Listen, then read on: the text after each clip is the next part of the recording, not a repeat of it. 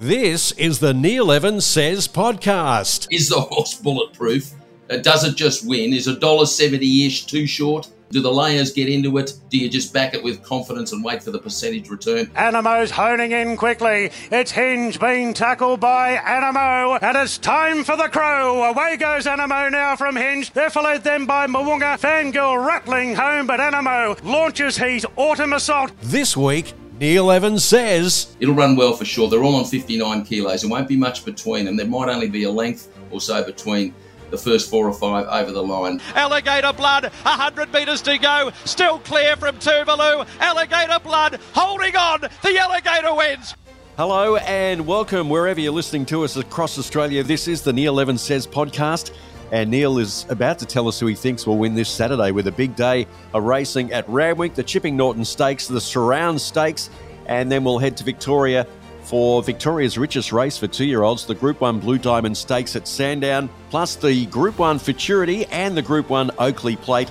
And Neil Evans, welcome to you. I ran some numbers on your picks for last Saturday, and out of the horses you tipped, three of your picks came third, three came second, and three came first. But not a Wow. good day for the favourites, though. Uh, Maria Mia, Aft Cabin, and Nature Strip all missing out. Yes, indeed, Sumsy. Hello to you. Hello to everyone tuning in for the uh, the podcast again. Yes, they do say this is a layers nation, an absolute layers nation, because uh, look, I've trolled through it a long, long time. There are probably more favourites, short price favourites, get beat in Australia than any other country in the world. Really? A lot of you know, a lot of it to do with the, the amount of racing that goes on day in day out. But uh, yes, carnival time they look to get the short ones beaten. It wasn't a bad day, of course. Uh, uh, there were some great results there, but what would have topped it off beautifully, Sumsy, if I wish I win in a few more bounds? Uh, wins down the straight at about twelve dollars, but uh, just behind Coolangatta. But a Yeah. fabulous return from that horse. Yes, that was a great run by I Wish I Win. Well, let's get underway. Let's head to Randwick for races seven and eight. The track is a soft six, the rail out three metres. A massive storm Tuesday afternoon put over 80 millimetres of rain onto Randwick. We've had a little bit of rain on Thursday, but sunny and 27 for race day. Some improvement expected there, Neil? Yes, absolutely improvement, uh, and that rain was pretty savage through the week, but uh, it's cleared now, and it's only going to get better as we head towards that first race on the Saturday at Randwick. Uh, it, it through Friday, given out as a, a soft six. I've got no doubt in the world, Sumsy will we will jump on a soft five. Uh, which will probably be around that mark, and uh, it might even be the better side of that because I think it's pretty sunny on race day, uh, and the track should be in pretty good shape. Well, race seven is the $600,000 Group 1 surround stakes for three year old fillies at set weights over 1400. Named in honour of the filly Surround, who was the champion horse of the year in 76 77. Now, many of these runners faced off in the Group 2 Light Finger Stakes just a couple of weeks ago. In mm. secret was the winner, lunging at the finish ahead of Sunshine in Paris and Cinderella Days. Madame Pomeroy fourth, all those runners in this race. In secret is the favourite at $2.15, but with J Mac on board, the Chris Waller trained Zougotcha returns after a 147 day spell and is on the next line of betting at $5 with Tab.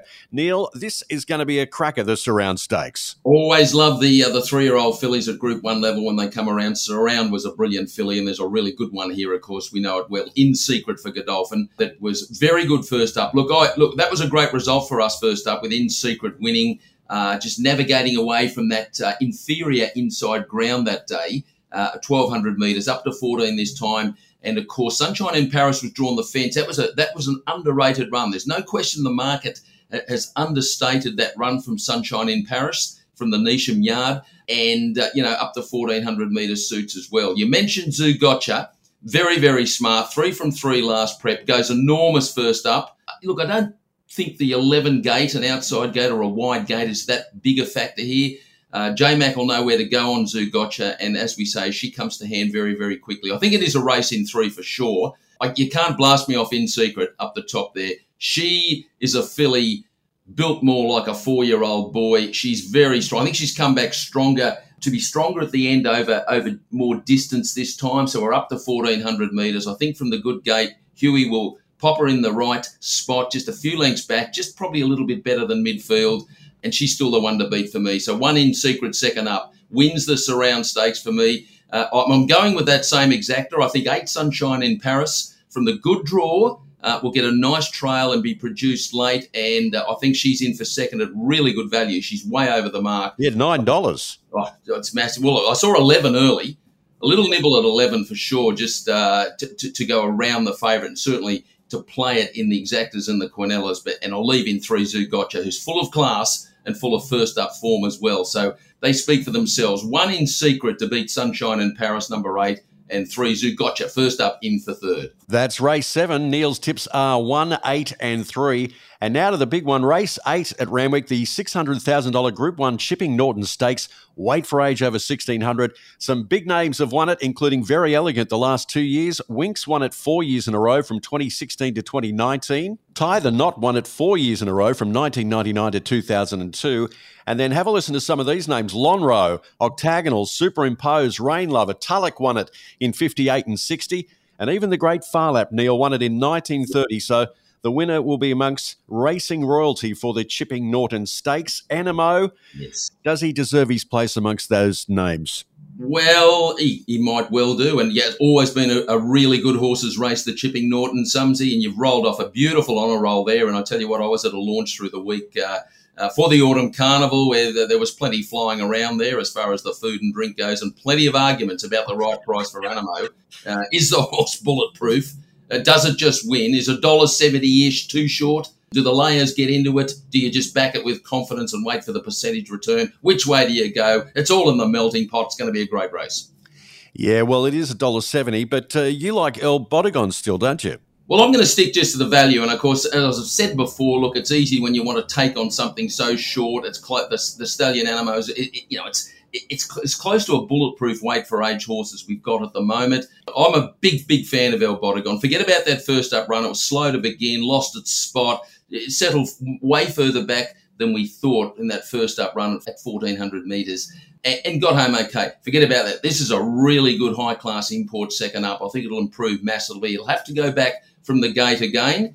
Uh, but I saw as high as $21 and I'm, look, I'm just going to, uh, uh, I'm going to be a thrill seeker and put it on top at the massive value, number nine, El Bodegon, uh, to win the Chipping Norton, to upset Anamoe. And, you know, of course, I'll play the exactas and Quinellas around the gun horse there for sure. I'll leave in number 11, Fangirl, who was very good first up. She does come to hand quickly. Just not convinced about second up. She hit the line beautifully in that same race, resuming. Probably comes back a peg second up from the inside gate, but she's full of class as well. Uh, and that's the way I see it. And uh, tell you what, it's going to be a good race around the hot pot to play those exotics. So at the value for me, nine, El Bodegon to cause the upset. One Anamoe, the star, in for second.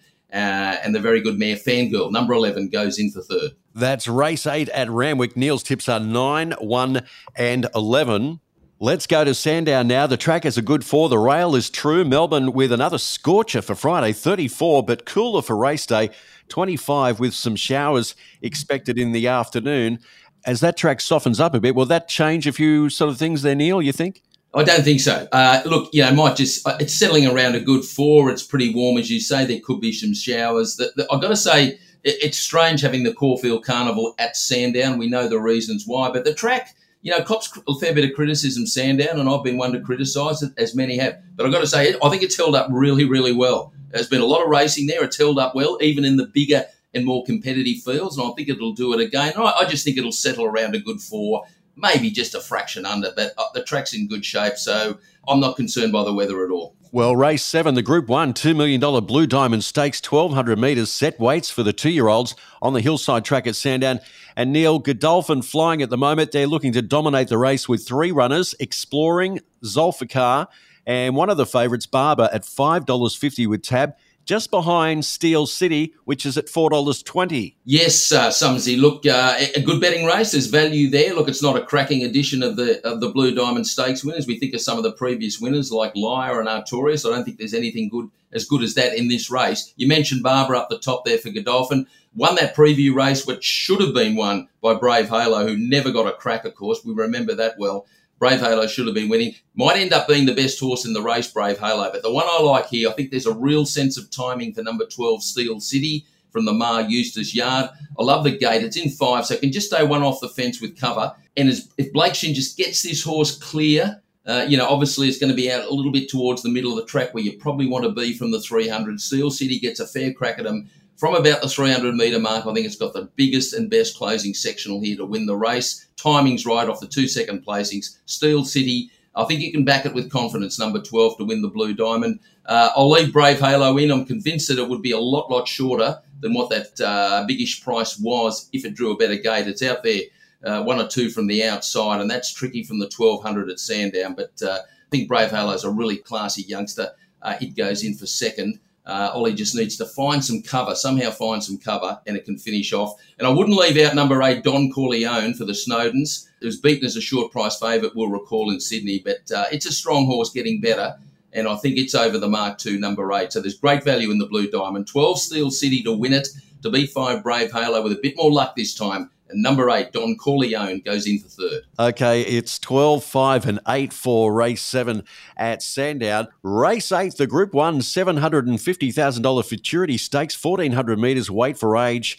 Alligator Blood returns after a 112 day spell. Yes, the great and, soap opera horse. And Neil jockey Jamie Kah has suggested a gear change for I'm Thunderstruck. They'll take the crossover noseband off. Uh, what's that going to do? Uh, now, crossover nosebands are understated gear changes off and on. They, you see them a lot more, and I tell you what, I could. There's a few nights out this week I could have done with a crossover noseband. I, I can tell you that. But uh, uh, like, t- I'd take note of that. Jamie Kah knows the horse very, very well. Uh, of course, a massive run in the Group One C.F. Orr. I just think this is I'm Thunderstruck's race to lose. Uh, gate three, I mean, it'll be cat and mouse. It's not a big field. Seven runners is cat and mouse. We know who the big players are. But I do believe I'm Thunderstruck second up, and also Mr. Brightside number three second up. They're getting to the mile, both second up. It's a very similar sort of prep and look to the race. I think they're the two that fight it out for sure here. Alligator Blood first up. I'm more inclined to let it go for second up. Um, it'll it'll run well. It'll run well for sure. They're all on 59 kilos. There won't be much between them. There might only be a length or so between the first four or five over the line. But uh, pretty confident here we'll nail the Quinella. One, I'm Thunderstruck, second up, on top to win from that nice cover gate. Mr. Brightside will be big second up. It goes in for second, number three, and we'll leave the blood. Who'll sit up there, number two, in for third. So uh, the cream's at the top of the saddle cloth here. Uh, Sumsy, one to beat three and two. Yes, looking forward to the Futurity Stakes at Sandown. Race 9, the Group 1 $750,000 Oakleigh Plate 1100 metres open handicap for the sprinters, one of the oldest races in Australia. First run at Caulfield in 1884. Marabi won it last year. And this year, number 9, Asfoora, first up and favourite with tab at $5.50, Neil. Asfoora is very smart, comes to hand uh, very quickly for the Henry Dwyer stable. Uh, look, I think it's a big chance, but this is an Oakleigh plate at Sandown where we're normally used to seeing at Caulfield. It's a different dynamic, it's a different speed map. Uh, they were out of the chute. We got the second winning post. Don't forget. So uh, let's pray there's no, there's no whip waving going going on at the first post, and there's a little bit further to go. But I think they're quite well used to that now. Look, Sumsy, looking at this race, it's always open the Oakleigh plate. There's always pressure a long way from home. It's not a brilliant field, but it's a very good one. I have no doubt in the world that number 13, I Am Me, is the best horse in the field. Just don't like it from the one gate late in the day. I think that's tricky. But I Am Me, this is the horse that um, put four together last prep in brilliant fashion. The improvement was amazing. I, I record, you know, it ran nearly 1 8 flat, beating a, a sprinter up here called Space Boy. You know, you look at its times 107.7 at Randwick when it destroyed Dehorn Unicorn. I mean, that is sizzling stuff on the clock. I Am Me you can follow it right through the autumn. Might not get the cash here, but it's certainly one to follow. For me, Sumsy, the outstanding value in the race is number five, King of Sparta, um, who, of course, was a brilliant winner over 1,300 metres at the Magic Millions Carnival. Now, that's a bit of time ago. They've given it a spell, what, six or seven weeks since then, coming back from Queensland. But the stable, the Snowden Yard, has given it a good, strong trial, ticking over nicely. So I think the gap in racing, back to the 1,100 metres here from a soft draw, is really good. King of Sparta will be so strong if it gets clear running. It's got to get out, gate three. There'll be traffic around, but if it gets a crack at them from uh, good crack from the 250 metre mark, I think it's outstanding value. I'm going to put it on top to win the Group One Oakleigh Plate. Number five, King of Sparta. I am me on pure class and ability. Number 13 goes in for second. And I will leave in number nine, Asfoora, first up for the Dwyer Yard. Uh, plenty of class. I know it's been set for this race for a long, long time since the spring Asfoora. I think they're the three to follow. Five King of Sparta, terrific value. 13 I Am Me, all class and ability, and nine Asfoora. All right, King of Sparta at $8.55, 13 and 9 for the Oakleigh Plate Race 9 at Sandown. This is the Neil Evans Says podcast. Don't forget our special podcast interview with Joe Pride is still available. If you haven't heard Joe talk about Eduardo and Private Eye and how they're looking for the autumn, check it out. You can subscribe for automatic episode updates by hitting the follow button wherever you listen to your podcasts. Apple, Google, Spotify, and iHeartRadio all feature the Neil Evans Says podcast. You can follow Neil on Twitter and get more racing info and tips for Randwick and Sandown. Neil's Twitter handle is at Neil Evans Mail. You can also read Neil's weekly racing preview in The Sportsman, Australia's authoritative racing journal, thesportsman.com.au. Please gamble responsibly. We release the podcast every Friday by 12 p.m. And Neil, just a reminder to uh, all of our listeners in Sydney if you're heading to the Randwick races this Saturday, it's going to be a big night in Sydney. Mm. Not only do we have the races on at Randwick, but of course uh, the big World Pride Festival is on, and the Mardi Gras is returning to Oxford Street. So it's going to be uh, pretty busy. It's in, in, other words, it's going to be a nightmare uh, around the city. So just uh, be aware of that. Actually, uh, an interesting story I read about Qantas. You know, obviously they had that big profit announcement yesterday, but they put on a special flight for the World Pride. They brought a whole bunch of people from the LGBTQI plus community in Los Angeles out on a specially chartered Qantas flight. Yep. From Los Angeles to Sydney. Uh, before they even got on the plane, they got complimentary glasses of champagne. They put on a mini concert for them. They gifted them with a special Pride themed pair of Qantas pajamas. Uh, they even had the Mecca Max team on board. Uh, they were hosting makeup masterclasses throughout the flight so that when you landed, you know, you looked special. Yes. Uh, unlike you, Neil, I, I, could only imagine what you looked like after a 12 hour flight. well, yeah, dusty in a word. Uh, you'd have a head like a twisted sand shoot. I've also got the menu from the flight. They had a special menu. Uh, a couple of the desserts, they had the raspberry rainbow lamingtons.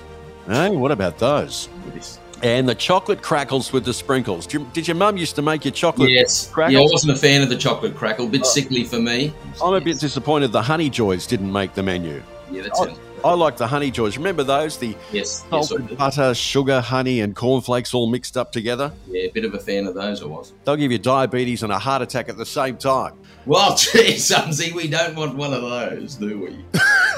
yeah.